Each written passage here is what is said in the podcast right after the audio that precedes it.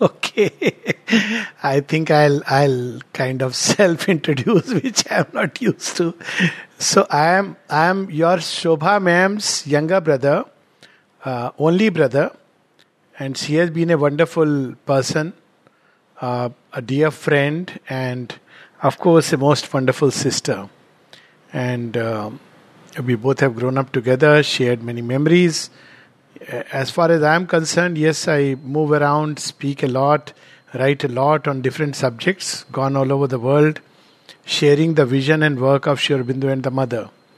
Um, I I worked with the Indian Air Force uh, for 20 years, retired as a wing commander, and uh, now I'm settled in Sri Ashram Pondicherry, which uh, Satwik has already said. Uh, I have written a few books, but um, I love to share uh, a deeper, greater vision of life, future life, and how the present can move toward the future in the light of my master, Sri Aurobindo, and the mother. All right, I think that's good enough, Gigi. yeah. Namaste. I think the subject is freedom from stress. If we look at life, one thing we can be very sure of. And it is this that life is perpetually changing. And as long as this change is taking place at a very small level, at a slow pace, it's okay, but this change takes sometimes a leap, a leap across time. time. And when this happens, it's not just a change, but an unexpected change. So, two things in life which we can almost say with certainty one is that change is the way of life, law of life. And second, we can say with as much certainty that uncertainty is the only thing certain about life. All right. So, essentially, this change, as long as it is a slow pace, it doesn't generate stress or we are able to handle it. When the change is sudden, unexpected, it may be a good change, bad change. That's not how we uh, understand. The body, the mind doesn't look at it like that. This suddenness and unexpectedness does create a kind of stress. This is the first thing we need to understand. Second is, stress has a lot to do with our perception about ourselves and our life. So, if we understand life correctly, if we understand the real sense of the events and circumstances about things that are happening in our life, it takes away the sting of stress. For example, let's take an example of the Gita. Arjuna is under great stress. He is a great warrior and it's not difficult for him to fight this battle at all. Yet he is under stress because he is called upon to do something which he has never done till now against his own very own people and where death, massacre, all these things may be involved. And his own inner idealism recoils and revolts. So there are two levels of stress. One is stress which is very external and the automatic habitual reactions of our being. Second, where it is very internal, where the stress is stress of choices. Whether I should choose this or I should choose that. So this stress of choices creates a kind of internal conflict and since we as human beings do not like to live in a state of conflict, it generates stress. In fact, we can say with as an axiomatic truth that uncertainty creates greater stress than a certain danger. So that's where we see that in Arjuna's crisis there is a stress, but all stress, when we look at it very closely, is essentially an evolutionary process. Meaning, thereby, as long as we are not called upon to the change, as long as change is very little, we evolve very slowly. Life gets caught into a habitual mechanical routine. And while it's all right, you know, it may be reassuring to be in a kind of comfort zone, yet within life, there is ingrained, inbuilt, an urge to evolve. And this urge to evolve, in other words, this changes the direction. This urge to evolve can be experienced as quest, seeking, aspiration, wishes, desires, imaginations, ambitions, call it whatever. As human beings, we are programmed to evolve. And this evolution can take one of the two lines. One is evolution along the lines of desire, and second is evolution along the lines that we are meant to evolve. In other words, there is a kind of programming within life wherein it should evolve towards greater and greater possibilities. And if we look at uh, whole creation, the whole evolutionary process from dust to man, we'll see essentially in life the evolutionary programming is to grow towards manifesting greater and higher capacities and potentials which are within us. All education is a recognition of this evolutionary impulsion. And to understand life, we must catch this evolutionary thread which runs as an undercurrent of life. When we do not catch it, we are compelled to evolve. We are shaken from our comfort zone, and when we are shaken from our comfort zone, we call it stress.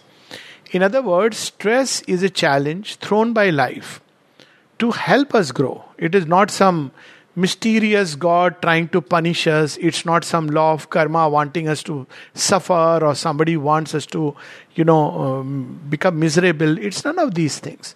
It comes, stresses come in a life because they want us to grow and evolve. And this growth and evolution is along two lines. One is evolution of knowledge, that means a right understanding, a truer understanding, a deeper understanding, a broader understanding of what life is. What am I doing here? What are these events and circumstances which appear so frightening? And the second is empowerment. It's not enough just to have knowledge, one should also gain power to overcome it. So, these are the two essential faculties or capacities along which life evolves. And of course, at the core of it is love because an evolution without love is like an artificial intelligence. It has knowledge, it has power, but it is insane, it is destructive. And the second evolution is where you have not only knowledge and power, but love at the core. When there is love at the core, then it is divine intelligence or spiritual intelligence. So, human intelligence can grow along these two lines. One line where we stress upon a kind of knowledge and power which is done at the expense of love is a life of egoistic assertion. That's where ambition takes us, desire takes us, where we are completely concerned only with ourselves and with nobody else. So, a person who is extremely egoistic and selfish, he keeps on living only for himself till he reaches a point where he, he is all alone. And that's where life hits back and recoils because you cannot evolve beyond a point without this energy of love. Many people do that. They, in fact, say that no, no, love, emotions, this is not good. So you must just, you know, fulfill your ambitions, desires, wants, greed, and we forget this core. Whereas another kind of evolution is where knowledge and love are like two wings of a bird, but they are balanced on the body of love. So, this we must understand that in all processes of life, whether it be facing stress or anything else, one must always keep a heart of love and compassion at the core. Why? Because when we don't have it, then we react to things with fear. And fear confuses and confounds our understanding. Take, for instance, the recent outbreak of corona. Now, you know, there was a kind of all around from the media and everywhere, it was like as if death is coming and dancing over our head. So, what was happening? Now, fear gives a wrong signal to the body and the brain, the brain and the body. So, what is happening due to fear? The lungs were overreacting. The immune system was overreacting. It's like using a nuclear bomb right next door to your house to kill your neighbor. I mean, it's the most absurd thing one can ever imagine. Because if you do that, you are going to be as much impacted. So that's why in the beginning you saw many people dying, which was not really necessary because the human body was hyperreacting. There was a hyper inflammatory response out of fear the enemy was assessed. Because of fear it was assessed much more than what it was. And of course that is thanks to uh, media thanks to the drug companies. So that's a story in which i don't want to go. But supposing you looked at it calmly you could understand very simply this is yet another virus. Human body has tackled multiple viruses from god knows baba adam ka zamana. I mean at least 1 million years of human evolution. Even if you take the most conventional thing, it is at least 1 lakh 50,000 years.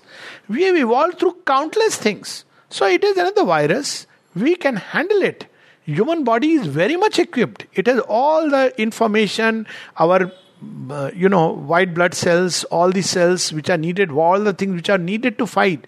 All that was needed was to take rest, stay in quietude, and within us augment the healing power. And to augment the healing power, we need to put our mind on the right side of the game. So, what happens with stress? The mind is taken to the other side. And the mind in man is the leader before the soul emerges, but that may, may not be a subject for this evening. But the mind is normally the leader of man, as one of the Upanishad says, Mana Prana Sharir Neta. So it's so important to keep the thoughts in the right direction. If the thoughts say that, well, you are going to die, you know what message we are giving to the body? You are dead. So when it says that you are going to die, all the body mechanisms begin to shut down. Why? Because the mind has told you are you're as good as dead. So either they panic or the body goes into a shutdown, given up, giving it up mode. And the result is almost an inevitable degeneration. You see, there are very interesting studies with regard to this. There is something called as mirror neurons. You know, you meet a person and you just simply say, everything will be okay. You will be fine. So you have gone away with a smile and a cheer. But this smile and these words will keep playing like a mirror in the person's head much longer. So it's not about meeting few minutes. Whereas another kind of doctor who may say, or a visitor who may say, Oh my God, so dangerous, you have corona, you're going to. Now imagine the whole setup was like that. He was completely isolated, all masked, with all those uh, coats what a frightening image this is. So, first thing necessary is to make the mind understand correctly any situation. And the mind cannot understand if it is in a state of excitement and turbulence and agitation. So, the first practice, if you really want to manage things in life, is to stay calm in the face of danger. How can this calm come? This peace grow inside, this clarity can come, which comes with peace. There are two possible ways of doing it, or three possible ways of doing it. One is exercise reason, try to understand things correctly. Now, not pseudo reason. Pseudo reason is what we have gathered from WhatsApp Gyan. But true reason. Look at things just as it is. As I said in the case of the virus scenario, don't go by all the studies, this, that, and so many deaths. Look at it calmly and you will understand that human body is equipped to handle it. Why make such a big to do about it? if if a calm reason can look at life, it will be a great help. Second is if you want to look at things and understand correctly, step back from the whirlpool of life. If you are caught in the whirlpool, it will carry us and not be able to show us which way to go. We'll be confused, directionless, and eventually the boat will be, a boat of life will be carried towards the sinkhole. Whereas if we step back and look at things, so when we step back, this is an art, learning to step back. Don't react immediately. We we react instantly to situations, circumstances, and this is something which can go on. It's like an endless learning process. So when we step back, then we have a better picture, a clearer picture. This in yogic parlance is called deepening the consciousness. We live on the surface. So what happens when we live on the surface?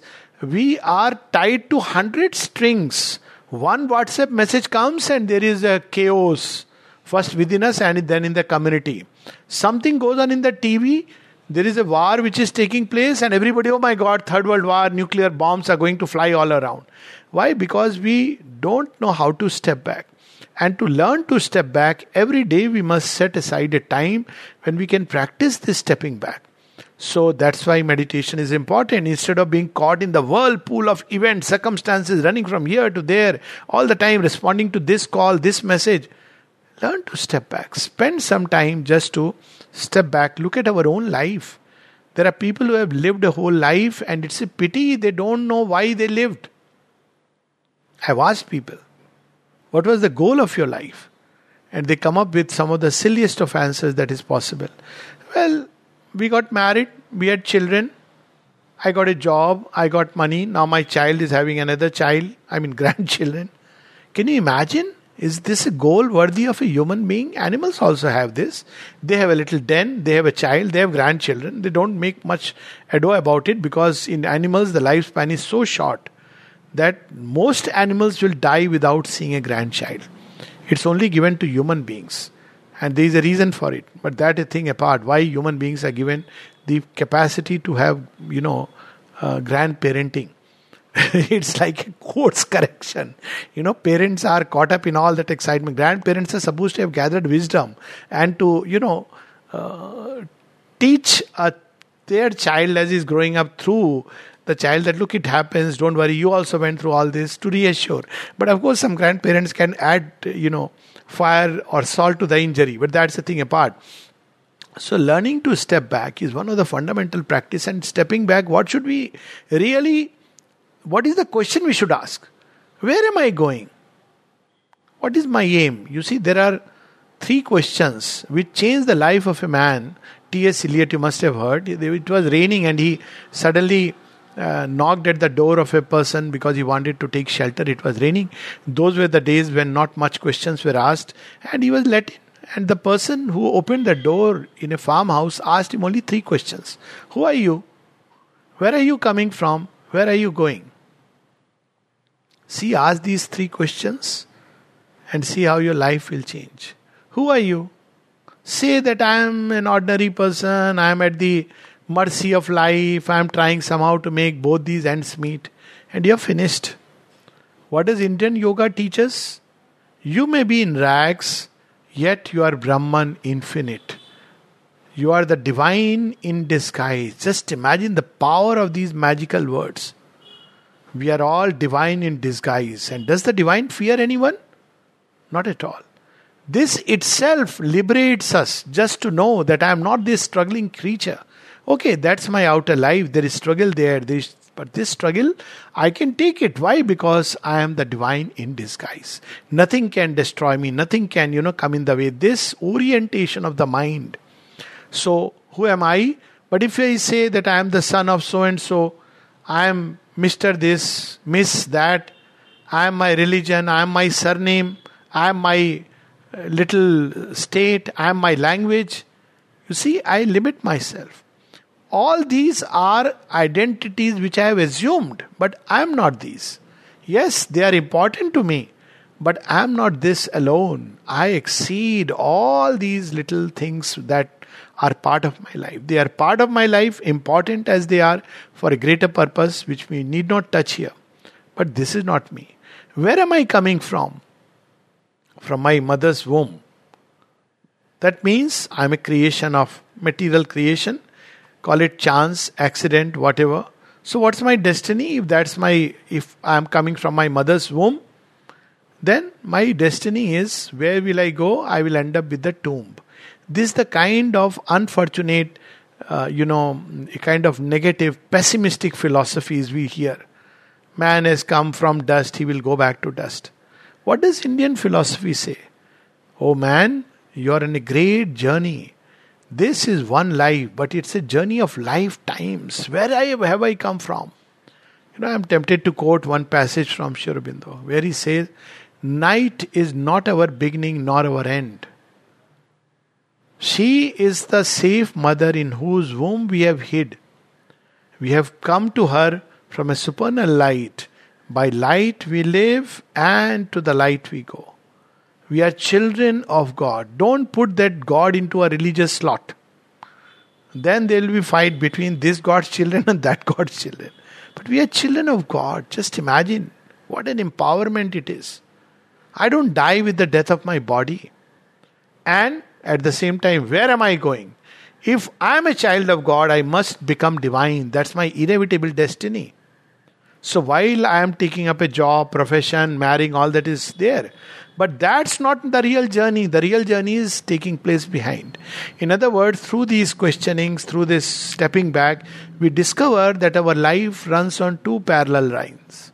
One is the outward life, events, circumstances, ever changing scenario, people, all these things are changing. We can't make a sense of these changes. Isn't it? But there is another life which is the inner lifeline you know, always you will see in palmist will talk about one outer lifeline and an inner lifeline. They will say the inner lifeline supports the outer. If you have a strong inner lifeline, your outer lifeline problems can be overridden. That's how the palmists say. And it is a deep truth of a being. Outer life is one, but there is an inner life. Catch that thread. There are instances where people were on the deathbed and they came out of it simply by the power of this inner lifeline. This inner lifeline we must strengthen. And to strengthen it, first we must have a clarity of aim. If our aim is small, do what you may, life will be miserable. If our aim is outer, we'll always be at the mercy of circumstance. And then we start doing things to tweak and twist. If the aim is outer, I want to become a, let's say, a big man in uh, industry, want to earn a lot of money, want to reach uh, the position of a CEO or whatever, then what I'll do? I will automatically begin to deviate from my true calling.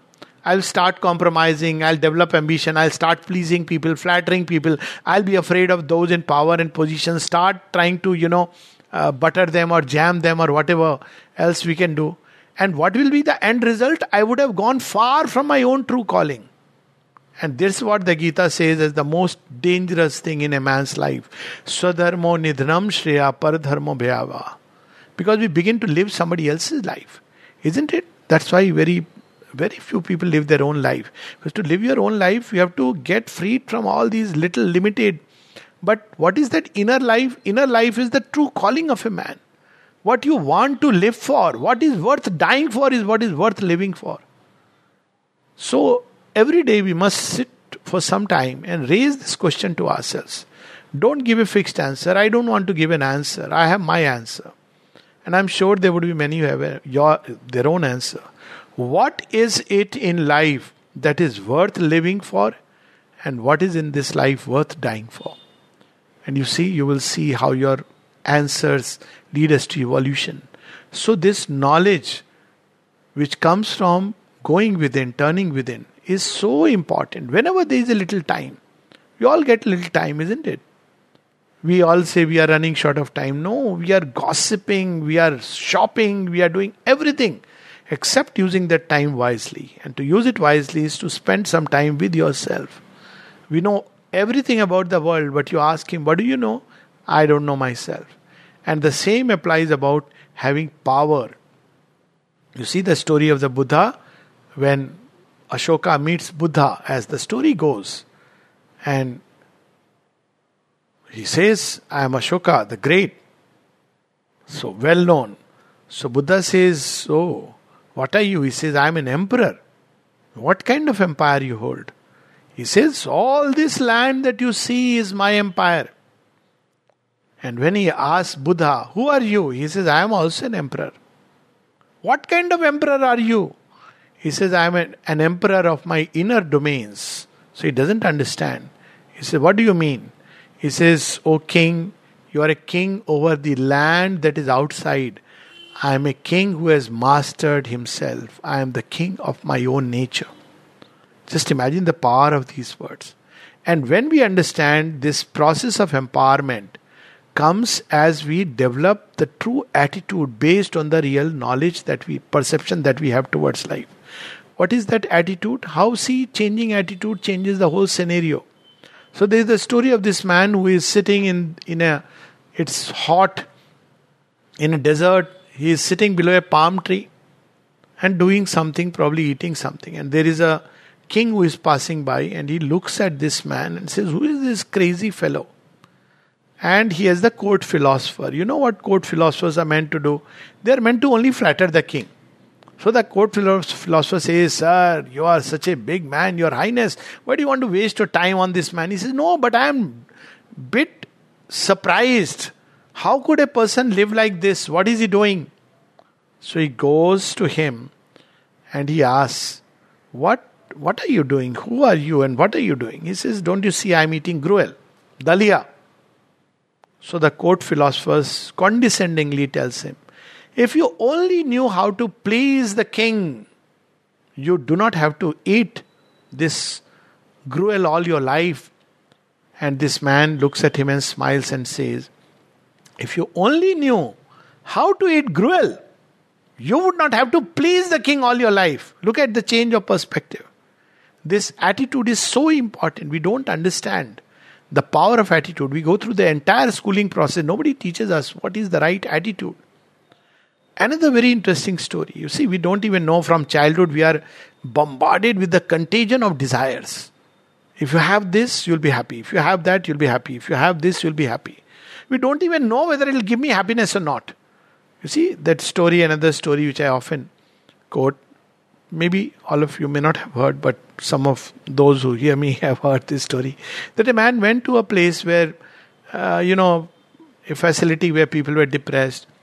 And this inspector asked, Why are you depressed, young man? So he was crying, Usha, Usha. It doesn't refer to any person, okay? So take it easy. So he says, uh, You know, I loved Usha and I couldn't get married to her. And then he says, Yes, that happens. We love someone and we can't get married, so it causes distress. I understand. He goes a few beds further. Sees another man crying, Usha, Usha. He him, What happened to you? Did Usha ditch you also? He says, No, no, I got married to Usha and I'm depressed. And there is a third person who is also crying, Usha, Usha, and he asks, What happened to you now? He says, I don't know. I see these guys all the time saying Usha, Usha, and I feel Usha is someone very desirable. And I am worried, I am so unhappy because I don't even know who Usha is. So, this is called a life led by desire. You know the problem of desire? You are unhappy when you don't get it, you are unhappy when you get it. This is the old adage buy happiness, pleasure through desire, get two pains free of cost. Why does this happen? Does it mean that we shouldn't have anything? No, we should have it. But it should be an act of love and an act of true will within.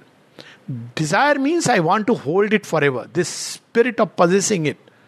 Buy a very good sari from a store or a suit or whatever you want to buy I mean, don't buy it quoting me, but if you have bought it, what happens when you come? You have worn it. Now you want it to be appreciated. Nobody is there to appreciate it. What happens if it gets a little tone? Oh, such a nice thing. I bought for so much. What happens if somebody says, This was available in Sarojini Nagar market for 500 rupees and you paid 5000 rupees?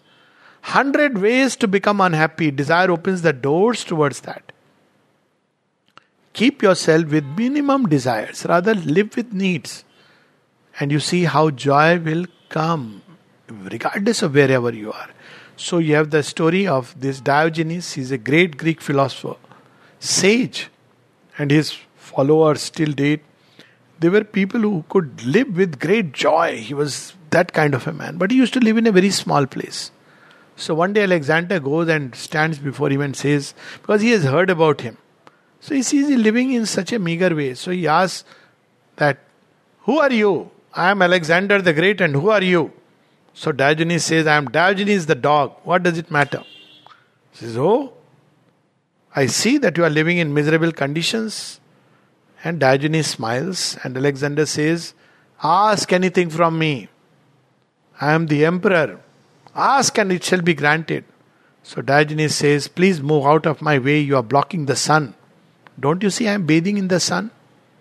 Now, this is not to say that you should be like an ascetic, it's an inner attitude. If you have something, receive it as a gift of God, gift of grace.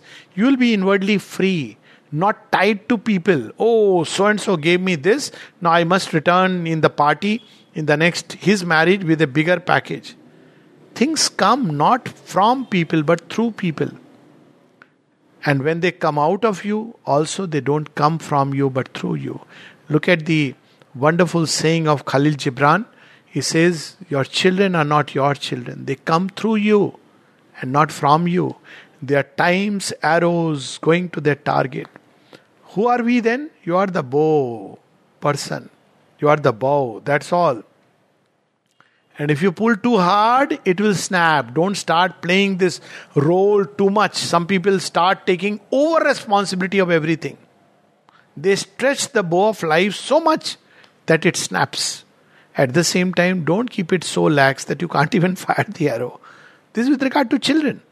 Don't think that you can control them and you want to everything they should do the way you expect. You will be miserable. A child has to blossom in his own beautiful way. But at the same time, if you become so lax that, okay, child has the freedom, whatever way, then again you are missing the mark. Be the right arrow with the right bowstring, and therefore from there comes one of the axiomatic truths of life which we can practically take home. That axiomatic truth is the golden mean. Aristotle used the word golden mean. Buddha speaks of it as balance, a life of balance. So, what are we balancing? Ask somebody. He'll say, I'm balancing between work and home. No, that's not what is meant by balance. Ask somebody else, what are you balancing? He says, I'm balancing the demands of my family and the demands of my friends. That's not about balance. Balance and harmony is about the different parts of our own being. So let's see what are the different parts of our being which we need to balance. Most of the time, we are balancing only our outer life. So that's life, life with its movement. It's one aspect. How about our relationships, which is about the heart? How about the mind? How about the body? How about the soul? All these parts, a balanced life means outer and inner, both are in a state of perfect harmony. So while we lead an outer life, obviously everybody must, we are not ascetics, not meant to be ascetics, but inwardly also we must take time to grow within, inwardly. So some people will say, but there is nothing inward. If there is nothing inward, life is really not worth living to live only for the bodily self, which is going to die and nothing is save this body and this breath? If that is the case, then very frankly, eat, drink, and be merry is the only logical conclusion. But if, as mystics say, there is a deeper self, pay attention to it. Let it also grow. It needs another kind of food. So that's why, see how to first make these parts grow in power. The mind needs knowledge, it has a seeking for knowledge. Knowledge is not over when we have finished a course, when we have got a degree. That's when knowledge begins because then you are not constrained by this subject, that subject. Specialized knowledge is the end of knowledge, actually, unfortunately. Because we have this illusion. I have done my psychiatry, I am a psychiatrist, so I know. No, I don't know. I don't know 10,000 things that exist upon earth. So I should have this will and quest for knowledge from the smallest things by paying attention, by wanting to know. Simple thing like how a person hammers the nail. A very simple thing, seemingly, but look at the person and you'll gain something. So, knowledge, why am I here? Deeper knowledge, higher knowledge. Is there something beyond our intellect, beyond mind, beyond man? Is there really something called God? Strive to find out. So, knowledge, to gain this knowledge, we can read books at the same time of course books is not about information books of knowledge are a different kind of books information google gives knowledge somebody who has processed this information and turned into mint of knowledge and then turned this knowledge into the real mint of wisdom so that's why one goes to sages seers reads the scriptures because it gives another kind of knowledge I may have all the knowledge of the world, but if I don't know what my soul is, how I should deal with life, how to manage my anger, then my knowledge is incomplete. So, knowledge. Develop this knowledge. It's an empowerment. Love. My heart. How I should love, people don't know. All their life they are unhappy. Why? Because there are others, they are complaining, grumbling, grudging. So and so doesn't love me, so and so doesn't love me. At least you learn to live. That's why when people are in depression and they say, Oh, nobody loves me, you know what cures? Tell them to buy a Labrador or a Golden Retriever. See how it will cure them. They will learn to give love and they will receive. Or simply love a tree, plant a tree, water the tree. Let this energy of love flow, it gives joy. If you are missing on joy, means you are missing on love. And for love, learn to love, learn to give love not want love. So this is not taught in our schools. So the tapasya of love we can say. Then about life, what is life meant for? How to conserve the energies of life? How to use it rightly and wisely? It's a vast subject and I cannot enter into the details for constraint of time, but it's in itself a whole science, the science of living. Where are my energies going? What are my choices? What is dictating the flow of life? And then, of course, my body, we must pay attention to the body, engage in some kind of exercises. If nothing else, do some cycling at home, do some proper exercise. Don't get into this, oh, I'm doing yoga. Most of the time, yoga, keep it for old age. This, what is called as yoga, I mean asanas. So keep it. Do something vigorous. At least walk, the best exercise, half an hour walk. You can do it anywhere, it doesn't matter. You can do it even in your house. So, when we do this and then catching the inner thread of life, we are creating a balance in life in all the different areas and domains of a being. Some people become workaholics, they're only working, working, working. So their life becomes imbalanced in one way. Some people are so lazy that they're always wanting to run away from work and just be at home. That is another kind of imbalance. Correct these imbalances. They create stress within the being because one part which is not active is in an inactive mode and the others are active. The human body and being is interconnected. So there is a stress within and it causes disharmony, which results in diseases of various kinds. So allow this, develop, give time to yourself to develop these different aspects of life. Learn to inculcate attitudes which are going to which, which should make you free how Diogenes is free? This is an inner freedom. Inner freedom means I don't depend upon anything. You may have a whole world. You may be a sage, a seer, governing the world. You may be the emperor. Do it. But don't do it with this idea that, oh, this is mine. Be free that tomorrow, if you have to walk away from it, you walk away with a smile. That is what we see in some of our ancient stories. The story of King Harishchandra is, of course, one extreme. The story of Rama that today he has a whole kingdom. He is going to be coronated the king. Next day he walks away with a smile on his face without holding any grudge or bitterness in his heart towards his father. It's a tough life. And most importantly, take stress as an evolutionary challenge. Don't try to enter into comfort zones. If you go into comfort zone, for a moment you will be comfortable. But life will knock at the doors again, this time with a more terrible face because we have not taken the challenge, life will come again and say, Are you ready now to take this challenge? Take the challenge of life and take it by empowering yourself, by growing in knowledge, by trying to understand every situation is something unique. Don't just accept it just at its face value. Go deeper into it. Try to understand. Take the help of people. Take the help of, you know, books. Take the help of introspection, reflection, meditation. These are capacities given to man and try to become calm. And when you do that, then when you understand, see what is of value in an event, make the progress needed. See, when an event comes, we are carried away by its world, not realizing in that whole event, one thing is of real value save that. All the rest will pass away, like a storm that has gone away. So we must understand that every event, situation, circumstances comes to give us something like a grain of gold, but it is surrounded by a whole heap of ashes. Pick out that gold, it becomes your treasure, personal treasure.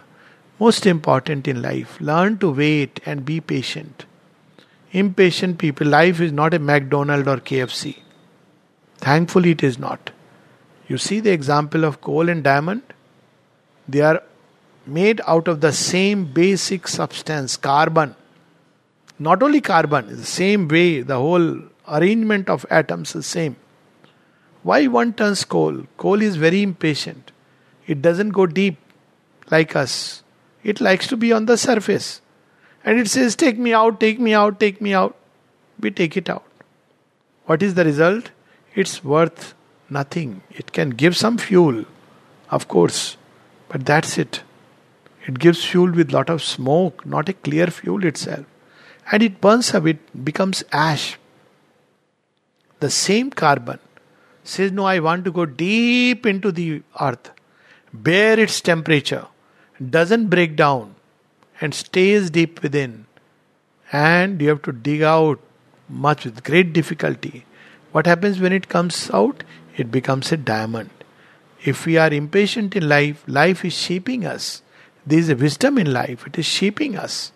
And we should be patient, persevering, like a diamond full of trust. A personality of a divine type or even a higher kind is not carved out of a hurried.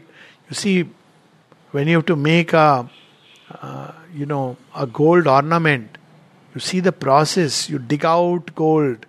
Gold is mixed with so much dust. You let it go through the purifying process. Then you set it to fire. And then finally you carve an ornament, give it small touches, then it becomes an ornament. We are meant to become such ornaments. But for that, we have to go through the process. Life comes with mixed baggage, everything. Sieve out the unnecessary elements. Sieve out all that is not necessary for our progress towards our aim. It's useless muck. We don't have to start reacting, responding to everybody and everything on the road and start, you know, uh, socializing. One of the biggest banes. We don't need to do that. That is unnecessary element. Sieve it out. After you have sieved it, sieved it out, start purifying, refining ourselves. You see? Bring out the greater possibility. The deeper is such a beautiful learning. Simply how to speak, we don't know how to speak. And see, speech causes so much distress in others and to ourselves. So, just learning to speak, refining speech, refining actions, refining the way we wake up, the way we sleep. This is a whole art and science of living. What do we do first thing when we wake up? We are on to WhatsApp or we are on to. Just spend just a few moments with gratitude. Thank you for this day. I have another day to live life beautifully. Don't send messages just good morning, good morning, good morning. Send messages with goodwill because it's your work in the world. When people wake up and see a beautiful message from you, full of goodwill, full of love, it helps. It's like a work of God, it's not just a casual thing, but do it as an act of love. And of course, I'm not saying that thousands of people you write a standard format and I spend about quite a few minutes on this message. And people ask me, why don't you make a standard format and send to everybody? Then it's no more a message, it's a formality. Pour your heart into all that you do. Do it as an act of love. And it could be the smallest of things or the big things. Do everything as an act of love. It could be cooking a meal, do it with love. It could be writing a paper, do it with love. It could be listening and speaking, facing a war, being a hero, leading an army, running a kingdom, polishing a shoe. Do it as an act of love. Bring out this love in all that one does. So, this is how from morning till evening. So, work becomes a joy. Why? Because it's an act of love. And do it not for the sake of desire and what I will get out of work. Nobody can decide about the result. It's a basic truth.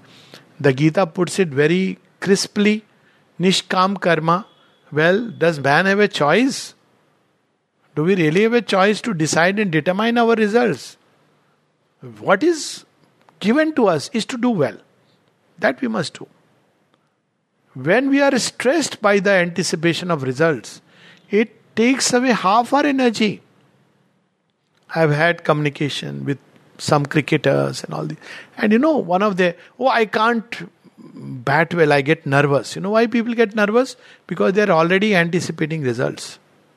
So, what, what is happening? They cannot give their best to life. To give your best to life, be at the moment, do it well. People often ask, How do I concentrate? I don't know how to concentrate. And then there are meditation methods sit like this, do this mudra, go inside, you learn after paying thousand dollars, yet you cannot concentrate. Whereas a simple way is concentrate on whatever work is at hand. Supposing you are eating, chew well. Supposing you are you know, speaking to somebody, engage in that work. It could be a physical work. Do it with utmost concentration. What is concentration? It's a disciplining your energy so that they are at the command of your will. They flow in the direction that you have built. Concentration of thought, that it will flow in the direction where you have decided. Not like in a tabletop conversation, people are drawn by gossips of every kind. So avoid gossip if you really want to grow in life. That means all these social gatherings, parties, they are nothing but gossip. Worst kind of destruction of energies, all kinds of interchange. So learn to concentrate, learn to sieve out. And then finally, balancing all these parts, when we come to sleep, sleep with joy in your heart. Why? Should you have joy in your heart? The joy comes when you have lived a day well. Lived a day well has nothing to do with tomorrow. When you go to sleep, you should be ready. I have done what I should do today. And for tomorrow, I am ready. If tomorrow never comes, I am ready. Most important in the end, that which keeps us going, which we do not ever grow, and that is faith. When we all knew that today we have a meeting at 5:30, we all said yes. How did we know that we are going to meet? This is called faith. When a baby comes out of the womb, it has faith. So, this faith, ultimately, we have in so many things, situations, circumstances, the very stuff of our being. Have faith in yourself, have faith in your destiny, and have faith in God. These are the three kinds of faith one must always carry with oneself faith in yourself, faith in destiny, faith in God. And by faith in destiny, I don't mean that सब अच्छा होगा बाहर से have faith that what ever happens will be good And if you have that faith, everything will turn towards good. And along with this faith, if you're lucky to have this faith in that wonderful grace which governs life, this is not something which one can mentalize. But if you are fortunate, you can do it by being in the company of those who have faith in the grace. That's why satsang. Avoid the company of those who drag our energies in directions which are, you know, so many people want to drag us into directions where we just waste. Be in the company of those who uplift us, who will help us progress. So, be in the company of those who have faith in the grace. And if we can surrender to that grace, then life will become beautiful, a marvel, and a constant wonder. There will be not only no stress, but every stress, so called stress, will become not just a challenge but a great opportunity to grow. To close with an example from the Mahabharata. How did Abhimanyu face what he faced? Isn't it a great stress seen from one way? Yes, but he did it. Why? He faced it by knowing it's his day, his opportunity. One day he has got his opportunity to fight with all the vigor of his soul. And he did it. And therefore, Abhimanyu never died. You may wonder how his body died, but Abhimanyu became immortal. People don't swear by the name of Arjuna, the great warrior. Arjuna was a great warrior. Undoubtedly, not a single warrior like him. But when people, people talk about bravery and courage, they say Abhimanyu. That was his moment. What was the opportunity and the choice before Abhimanyu? Go back into his comfort zone. Nobody was pushing him into doing what he did. He knew he doesn't know how to get back. He knew that he's entering a territory where anything could happen. He turned his death into a means to conquer immortality. Till date, Abhimanyu is not forgotten. Never will he be forgotten till there is a single true Kshatriya warrior in anywhere in this world. They will swear by his name and follow his example. They were great warriors. They came and they went away. That is what is called as turning stress or the challenge of life into a means of ascension and growth. But for that, one must know that body is not all. If Abhimanyu thought my body is all, he couldn't have fought the way he did. If Abhimanyu thought my life is only for my wife and child, he would have never been able to fight. But at that moment, Abhimanyu said, Body, life, mind, they are nothing. I am a soul traveling on an upward journey. Let me take this opportunity and throw myself into the great fire of yagna, sacrifice. And through sacrifice, emerge like the phoenix bird, pure and strong and immortal. Thank you. I think um, I could go on, but let's have some questions. No problem. Yeah, uh, can I ask question, ma'am? This is Ramya. Yes, Ramya. Yes. Uh, sir, uh, good evening, sir. It's really great to have your uh, have you in this session. Uh, really, it's very amazing words what you say, what you uh, give give us. Uh, it's really uh, making us very light. And I have one question: like, how can you avoid feeling low or feeling alone or feeling low? Yes. So, uh, thank you, Ramya, for this question and for the beautiful words. So, how can you avoid feeling low? Whenever you are low, when you are in a state of sadness, say to yourself, I am not this miserable creature. I am not here. You know, sadness comes. Why depression comes? Depression comes from fatigue. If it is fatigue, take rest. Depression comes because we are not getting something which we wanted. And supposing something you are not getting which you wanted, say that it is not worth me to have this thing. And say that divine knows, God knows what is better for me. He'll give me what I need and what I deserve. So have this faith and through the power of faith, come out of that. Second, very simply, there is a part in us which gets depressed. Unlock it by taking a movement towards something which can immediately give you the sense of satisfaction and joy. Engage yourself in any activity which gives you happiness. Dance, sing, pray, do anything which unlocks. It's like suddenly it unlocks. Otherwise, the mind gets caught into that single movement. It's like whirlpool which is sucking you lower and lower. Go out, take a walk, meet friends, anything. So it unblocks that part. And then alone, remember two things in life which will always help. One, we are all alone.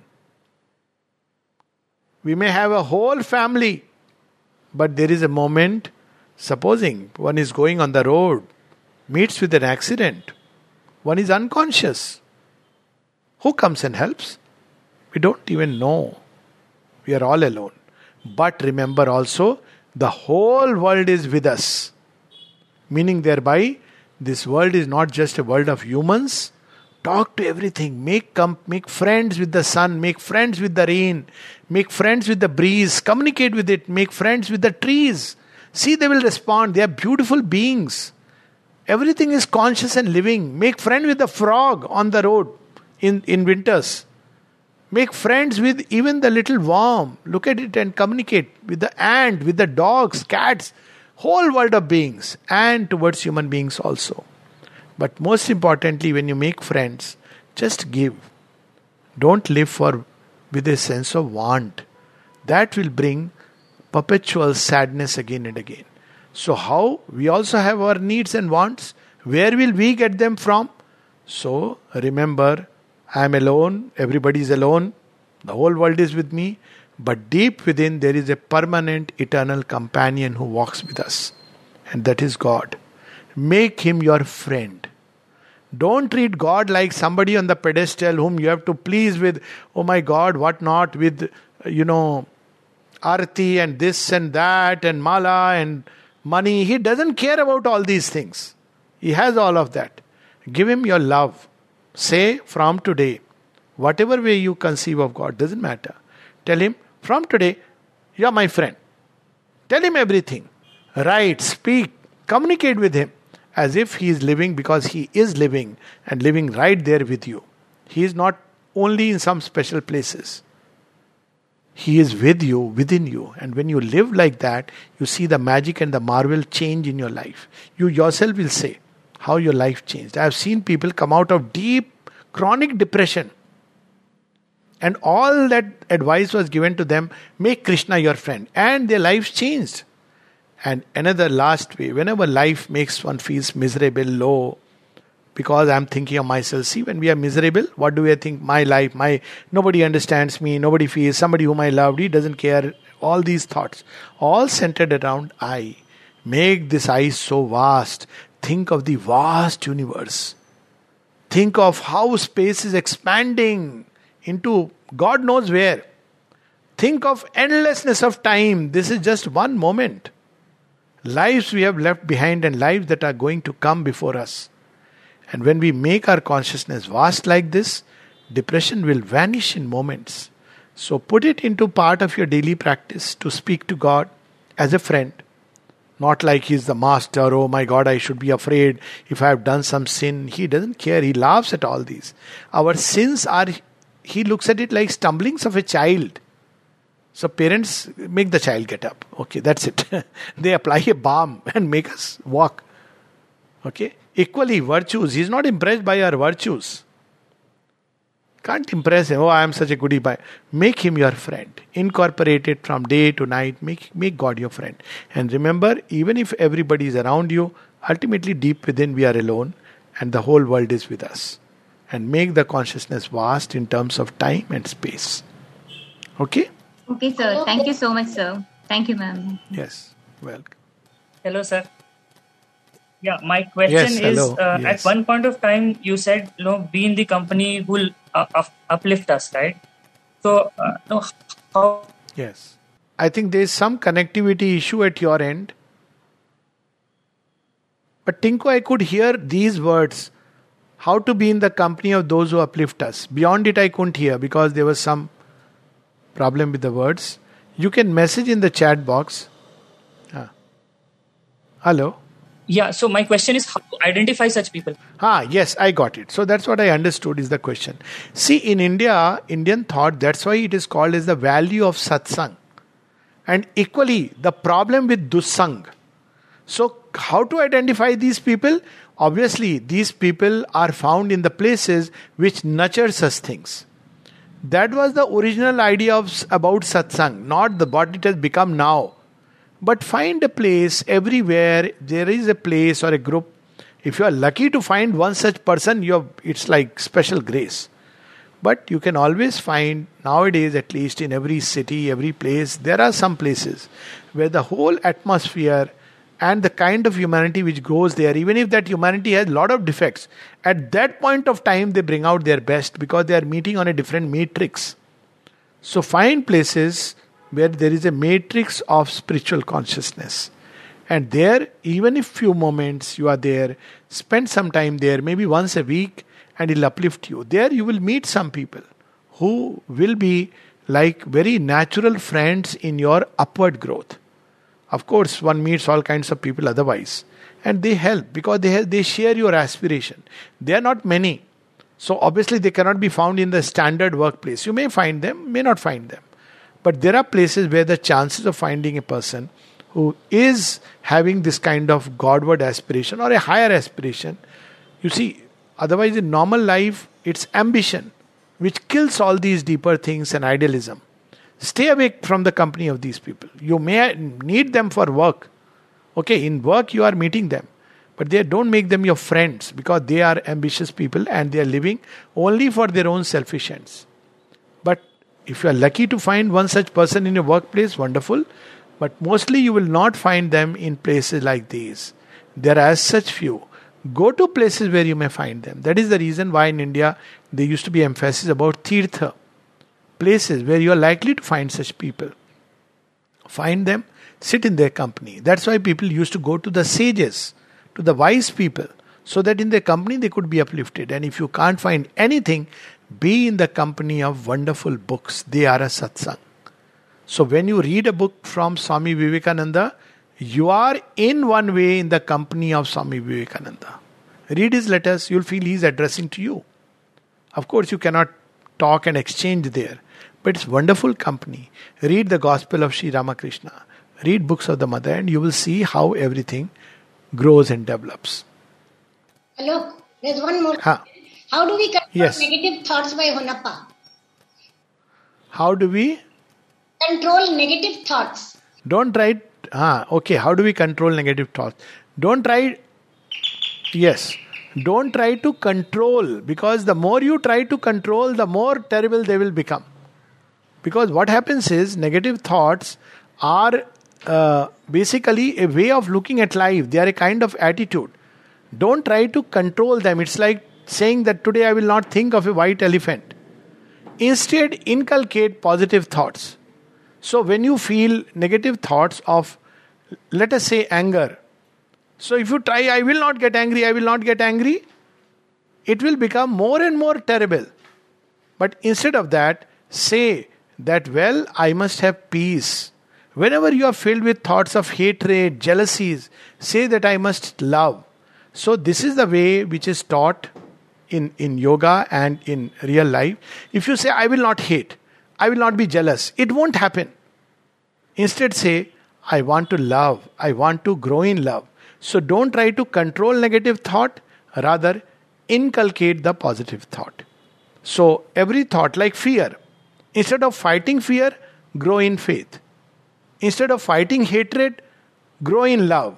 Instead of fighting agitation, grow in peace. Got the point? So don't fight a negative thought. Bring in the thoughts that will rejuvenate, which are wonderful, which will nourish, and you see the negative will be washed away. To take one example, you don't fight darkness with darkness. Can you succeed? No. Light a lamp, light a candle.